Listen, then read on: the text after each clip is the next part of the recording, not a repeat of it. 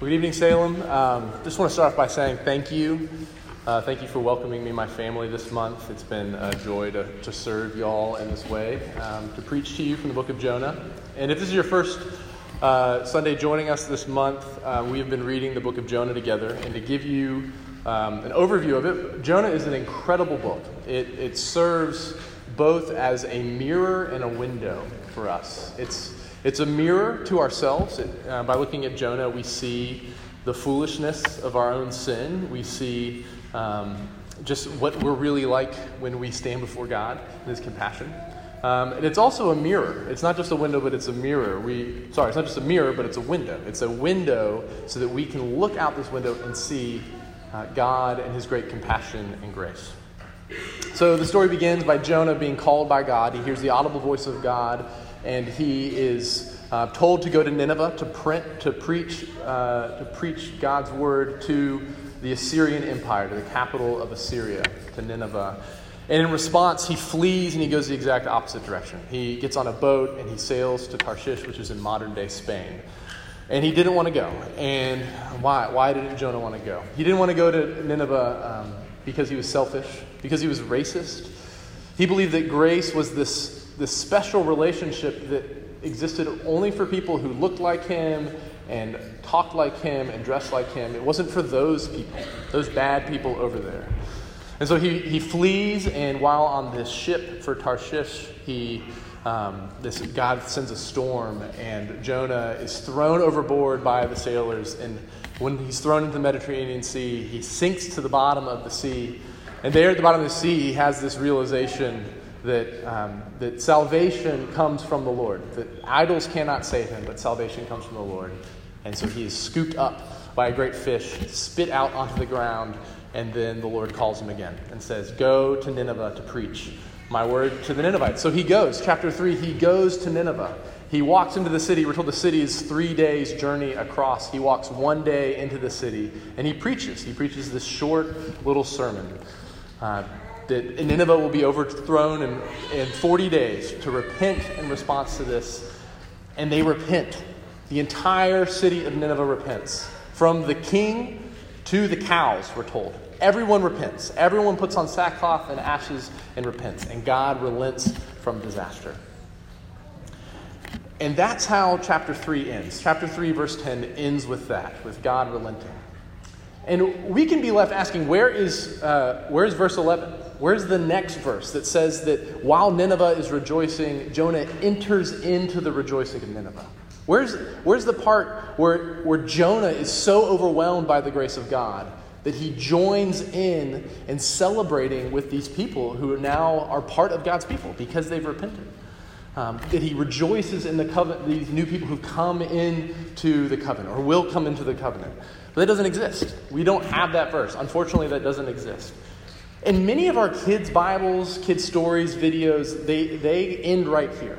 Right? The story of Jonah and the way that we often tell the story to each other, uh, they don't include chapter 4. They just end with this, with, with the city repenting. They don't include chapter 4. They don't tell us about the nastiness of Jonah's heart.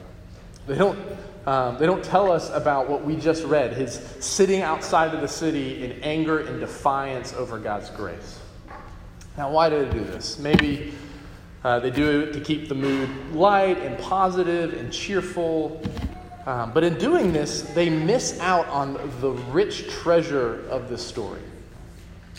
By ending, by ending, by these children's stories ending Jonah at the end of chapter 3, they give us what we want Jonah transformed and God not having to clean up any messes. But instead, the book actually ends with Jonah angry and pouting. See, we want to see immediate transformation, but instead we're given this Jonah pouting, angry outside, of the city. Uh, so a few years ago, y'all are, I'm sure you remember this when flash mobs were a thing. And uh, there was a group in, um, in New York called, the, called Improv Everywhere, and they were kind of the, the I don't know, maybe the, they were the, the major leagues of, of flash mobs. They'd put on these big um, these big pranks, but they didn't call them pranks, they called them missions. They did this all over New York City. and they had people who would help out with these missions called agents. And there's a guy named Charlie Todd who's actually the director of Improv Everywhere.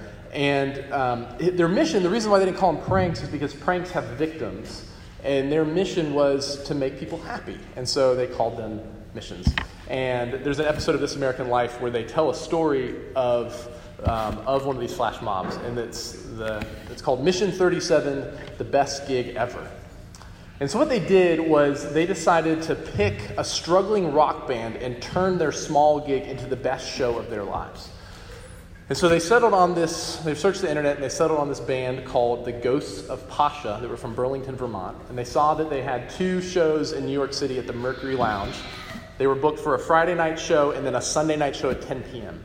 And so they realized okay, all this band's friends are going to be at the Friday night show. So we're going to do our mission on the Sunday night show when there's not going to be anyone there. And so they recruit 35 agents. These are just volunteers who say, hey, we want to be a part of an improv everywhere thing. And um, they go online and they memorize the six songs that this band has recorded. They made t shirts of the band's logo, they got temporary tattoos of the band's uh, logo on their arms. And so they enter the, they enter the club separately or in, in pairs. They pretend not to know each other. And they come in just as the opener is finishing up. And by the time the Ghosts of Pasha are doing their soundtrack, um, we hear that there's, there's three paying customers in this bar and 35 of these agents. There's 38 people in the crowd, and once they say, um, Hello, Mercury Lounge, once the band starts, the Improv Everywhere agents explode with applause and cheers. Um, and as they're telling the story, that there's like there's one guy, there's always one guy who does this, right? Who, who goes to the front and spaz out, dances at the beginning of the show, and um, the crowd starts, the energy starts building, and then people start requesting songs, and at this point, there's only the, um, in the, the episode, the band members are saying that they've only released six songs and not even an album. They just put them out on the internet. Like, so they're confused that why everyone knows their songs, but everyone's singing along to the lyrics. And like people are going crazy, and there's these huge cheers, and then like they're high fiving, giving hugs on stage because like this is the best show ever. And then at the end, as the guitarist pulls his plug from the amp, everyone disappears the agents just vanish. There's no buying drinks, no autographs, no hanging around for pics. And so the band has this magical, this magical dreamlike high, the energy and excitement of this gig. And then they're just they're dropped to the lowest low. The band is upset. They're angry. They're paranoid. They have no idea what just happened. Um, they feel foolish, punked, and they have this reality check. Right? They're not superstars. They are just the ghosts of Pasha from Burlington, Vermont. What does this have to do with Jonah? Well, Jonah has just, has just preached the greatest revival in human history, largest revival, right? We're told that more than 120,000 people repent. And for all the hype and rush of revival afterwards, he is still the racist, runaway, selfish, foolish person that he showed himself to be in the first chapter and that he confessed himself to be in the second chapter when he's at the belly of the great fish. And this is a hard reality check because we really want Jonah to be different. As the audience, we want Jonah to be transformed by the message he preaches. We really want to see his transformation, but it just doesn't happen. And even deeper, there's a, a reality check for us about God that God is, despite all of Jonah's self absorption and racism and running and foolishness, Jonah is, or excuse me, God is still the patient, gracious, faithful, pursuing God that he shows himself and confesses himself to be in this book and in the entire Bible. So we see Jonah's foolishness on full display. The author wants us to see it. God knows it. Jonah knows it. And there's a temptation for us to say, you know, God, you went too far with Jonah, and this has backfired on you. God's passionate, gracious, beautiful, persistent pursuit of Jonah has devolved into this foolish, stupid infatuation, right? He, we could say like he's like that mom who's celebrated when she bails her son out the first time, but is ridiculed when she bails her son out the hundredth time. excuse me, right? Fool on, um, shame me once, fool. Excuse me, fool me once, shame on you. Fool me twice, shame on me. It's time for God to cut bait. Find someone else. He's never going to learn. God needs a new prophet. It's, tempting for us to say, He's extended His grace too, one too many times this time. he's starting to look foolish here with Jonah because Jonah just doesn't seem to learn. And we say this about Jonah, and we believe it about ourselves and about others around us. Right? We, we all have this, like, you, you got to cut people off at some point. And here's our problem with this we have the wrong view of God's grace, and we have a distorted view of how change actually happens in the Christian life. And what Jonah offers us is he offers us a reality check. He shows us this mirror. We get an unflinching look at how humans actually are. And Jonah reveals to us that we are far more foolish and needy than we care to think. And he shows us that God is more faithful and gracious and patient and powerful than we could ever imagine. So, my outline for tonight is simple. First, we're going to look at the foolishness of Jonah and then the faithfulness of God. So, first, the foolishness of Jonah. This is in verses 1 through 3 and verse 5. Um, verse 2, you see that he's antagonistic towards God. He criticizes God to his face, he corrects God to his face, he mocks God to his face. He takes the name of God that God gave to Moses in Exodus 34 that he's a gracious God, merciful, slow to anger, abounding in steadfast love. He names God's attributes back to God and he calls them flaws. He calls them liabilities. Jonah attacks God because of his mercy to Nineveh. And then verses 3 and 5, we see um, his absurdity. Right? He tells God to take his life. It's better for me to die than to live with you being merciful and gracious to my enemies. Then he throws the ultimate pity party. He has this incredible display of pouting. He goes outside of the city to the east. He makes this little fort, and he just waits for awful things to happen to Nineveh. And he's suicidal in the misery he created for himself. Right? He says, God, take my life. It is better for me to die than to live. He's antagonistic, he's absurd. And then we see that he's seething with anger. This is verse 1, right? He God has every reason to be angry, vindictive, wrathful, and to unload on Jonah, and he doesn't. And Jonah has no reason to be angry, vindictive, and wrathful, and he's livid. He is furious at God. Now, most people are, get angry with God because he's not gracious or he's not relenting enough. But we're told that Jonah is exceedingly displeased. He is super angry that God has been gracious. And his anger is this branch that flowers out into his antagonism and absurdity. I mean, his reaction, Jonah's reaction is almost unbelievable. Do you see this? He's just preached the largest revival in human history 120,000 people, and the cattle. I love that detail the cattle. And he responds like this. This is not the response of somebody who worships and serves the Lord. Like, why? What drives this absurd, mocking antagonism of God? What is at the root of Jonah's foolishness? What would cause Jonah to view God's gracious sovereignty as evil? Why is Jonah so angry? And the key for us here is to look at Jonah's anger, to look at his anger and for his anger to serve as a mirror for us so that we'll look at our own anger because our anger reveals our idols. Now, some of you know when you get angry, you're aware of your anger. Other, others of you don't think that you get angry. You don't think you're an angry person because you really don't get angry. Could it be that you're actually angry all the time? Could it be that you have like a low level anger and you don't even know it? I heard an interview on NPR last year of a person who had chronic pain. And the interviewer asked her, he says, Are you in pain right now? And the woman responded, You know, I'm not sure. I'm in constant pain, so I've learned to not pay attention to it. But I'm, I'm probably, probably in pain. Same is true for our anger. And if you're angry all the time, you get so used to it that you don't feel it. And it might come out as pessimism towards the world. Maybe it comes out as distrust towards those around you. Maybe you feel burnt out. Maybe you're always cursing everything under your breath. Here's the thing we all get angry, and our anger reveals what we worship. And when our heart is properly worshiping and loving God, we get angry at the things that make Him angry. But more often than not, our anger reveals the idols we are worshiping. Well, what is an idol? Dr. Martin Lloyd-Jones said this. He said, an, an idol is anything in our lives that occupies the place that should be occupied by God alone anything that is central in my life, anything that seems to be essential. An idol is anything by which I live and on which I depend. Anything that holds such a controlling position in my life that it moves and rouses and attracts So much of my time and attention, my energy and my, uh, my energy and money. This is all of us. This, this is all of us. The human heart, John Calvin wrote, is, is a perpetual idol factory. We all have a worship disorder. All of us make the good things that God gives us into ultimate things.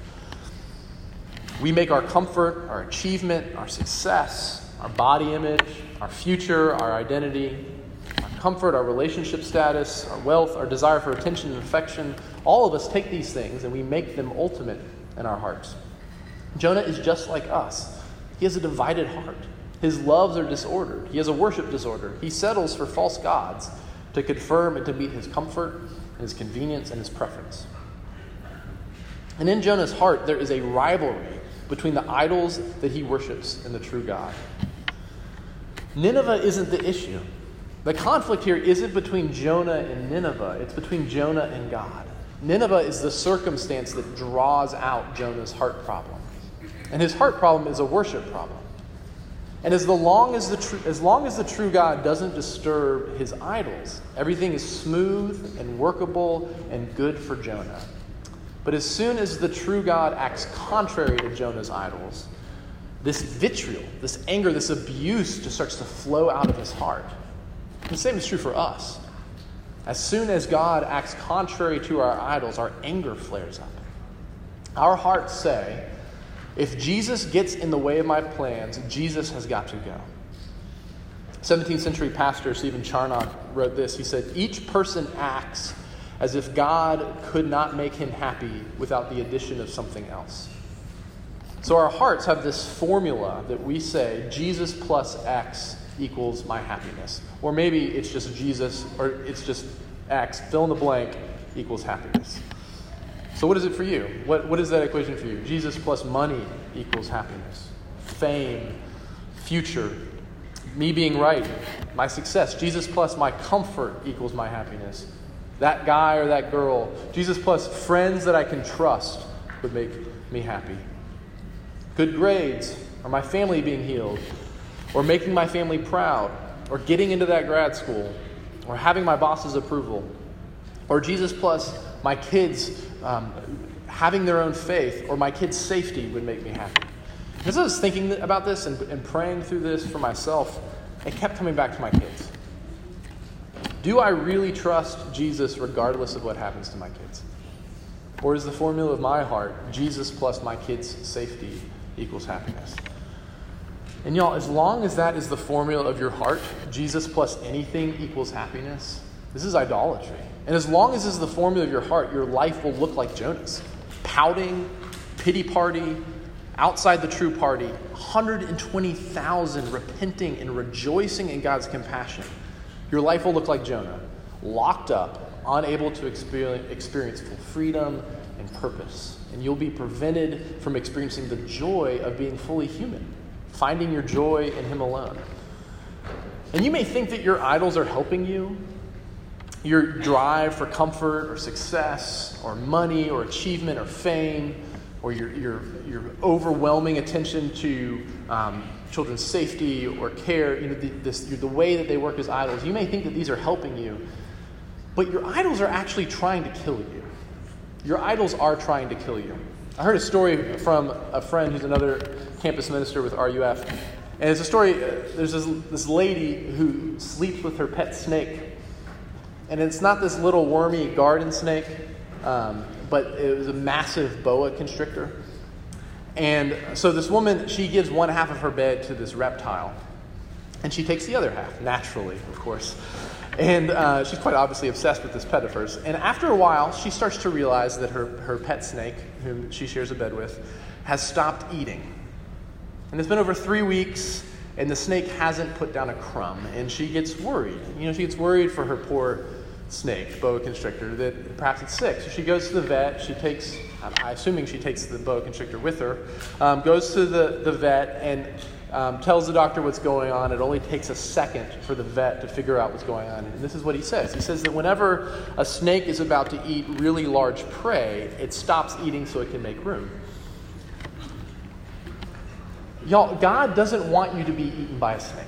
Right? He doesn't want you he wants you to be free from your idols. So he goes after the idols. He goes after the distortions, the approximations, the lies that you believe by turning on the lights in your heart, by exposing them, by illuminating them. He doesn't do this to shame you, but he does this to relieve you of them, to release you from their bondage, from the anger, from the slavery and the wasted time they create. So, ask you a question What idols are at work in your heart this weekend, tonight, this month? Fill in the blank of Charnock's equation. God can only make me happy if he gives me Jesus plus blank. What is this for you? And the foolishness of Jonah is that when he was in the belly of the fish, the bedrock of his prayer, this is what he said. He said, Those who worship vain idols forsake their hope of steadfast love. He knows this, and yet these idols still have control over his heart.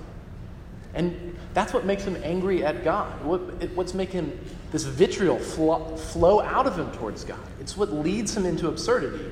His foolishness is his idolatry. And in response to Jonah's foolishness, we see God's faithfulness. We see the faithfulness of God. So the question for us is what can change a heart? What can melt a heart that is that defiant, that calcified, for us and for Jonah? What could unshackle a human heart from the power of its idols? And the answer that we're given in Jonah 4 is that the only key to your handcuffs, the only way to get that snake out of your bed, the only power that's strong enough to free you and to change you is the compassion of God. The patient, faithful, gracious character of God who takes a long term view of our change and sanctification. Look at God's faithfulness to Jonah. First, we see he pursues Jonah with searching questions. He asks Jonah these three questions. He reasons with Jonah, he draws him out. He invites Jonah to consider his idolatry in light of his grace. He's not just there to fix him, right? He doesn't shame Jonah. He asks him, he says, Why are you so angry? Is it good for you to be so angry? He's patient with Jonah. He draws him out into his love. So, how do you get traction with your idols? Those things that you return to again and again, that you, you're upset with yourself for returning to them, how do you unseat them? How do you get traction with them? What tools do you use? Do you use a hammer? Do you demand the change that you want to see in yourself? Do you beat yourself up? Well, hammers only, only shatter stony hearts. There's this old Mad TV sketch. Mad TV is like SNL in the 90s I think it was better. It was really good in the 90s. And there's this one, there's this one Mad TV sketch with Bob Newhart, and um, he's playing a therapist, and this woman walks into his office, and she says to him, um, I'm scared of being, oh, he says to her, I'll, $5, I'll fix whatever your problems are. I, I charge a dollar a minute.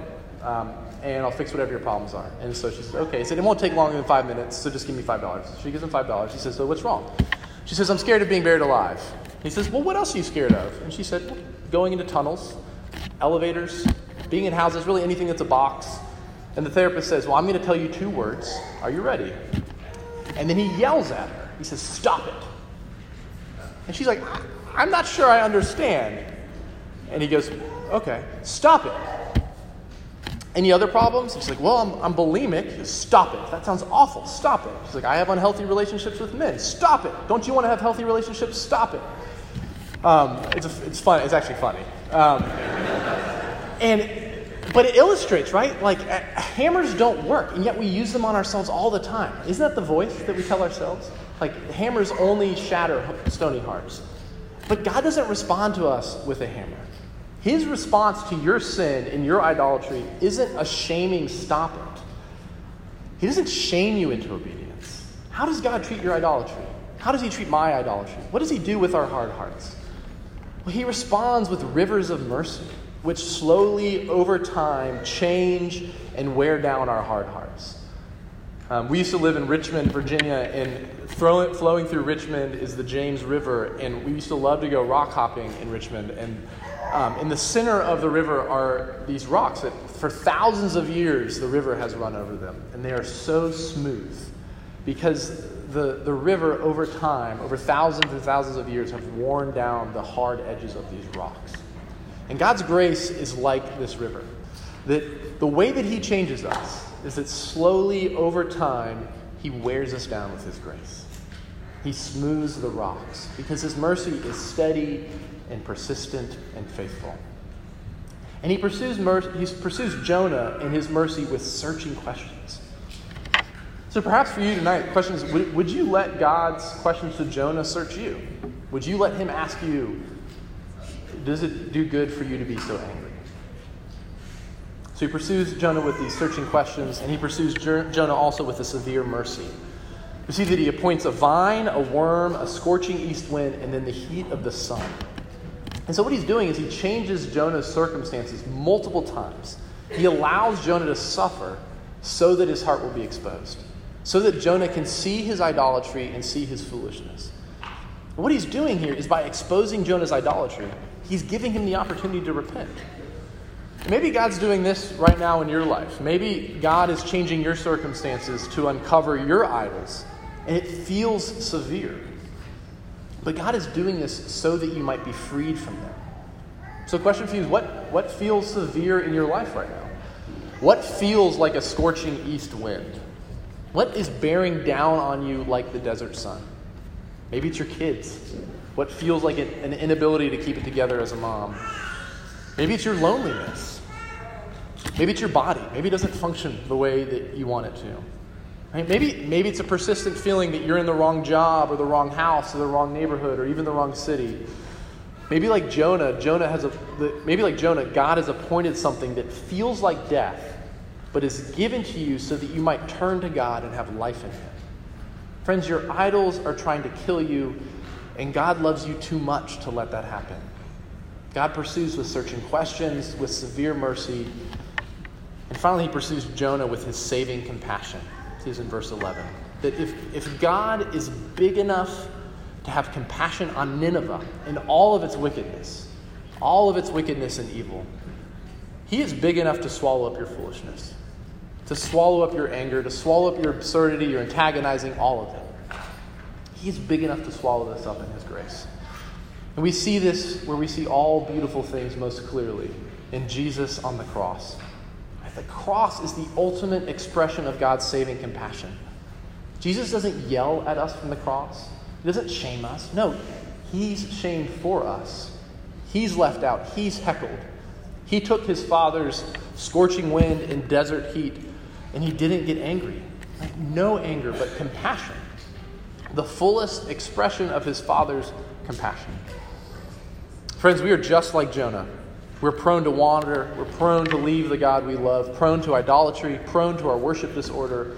We're prone to antagonize and correct God, and Jesus interposes his precious blood for us.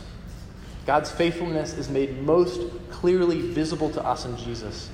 And God's faithfulness to us in Jesus enables us to pursue faithfulness, to forsake our vain idols, and to dismantle them God's faithfulness to us in Jesus leads us to see God as He actually is, to bring our idols to Him so that He can destroy them. I'm concluding here that the end of Jonah feels like a cliffhanger, right? It ends with this question, this lingering question from God Should I not pity Nineveh? But it's not a cliffhanger. The faithfulness of God swallowed up Jonah's foolishness. Jonah is transformed. How do we know? How could we know that? Because he tells on himself. We have the book of Jonah. Jonah told on himself. He was able to see his own life through the grace and compassion of God to tell this story, this deeply embarrassing story of his own life, because of God's grace. He displays himself so that we might see the compassion of God. His life is a gift to us, it's a mirror so that we can look at him and take an honest look at ourselves our anger, our idolatry, our foolishness allows us to take a long, probably painful, but ultimately freeing look at ourselves. And it's a window. Right? We're not left looking at ourselves, but through this window, we are given a vision of God and His great compassion, His grace, His patience, His kindness, and His forgiveness. Let's pray. Father, thank you for the book of Jonah. Thank you that you are a merciful God slow to anger, abounding in love, full of compassion. Thank you that you pursue Jonah and that you pursue us the same way, that you are gentle with us, um, Thank you that we see this most clearly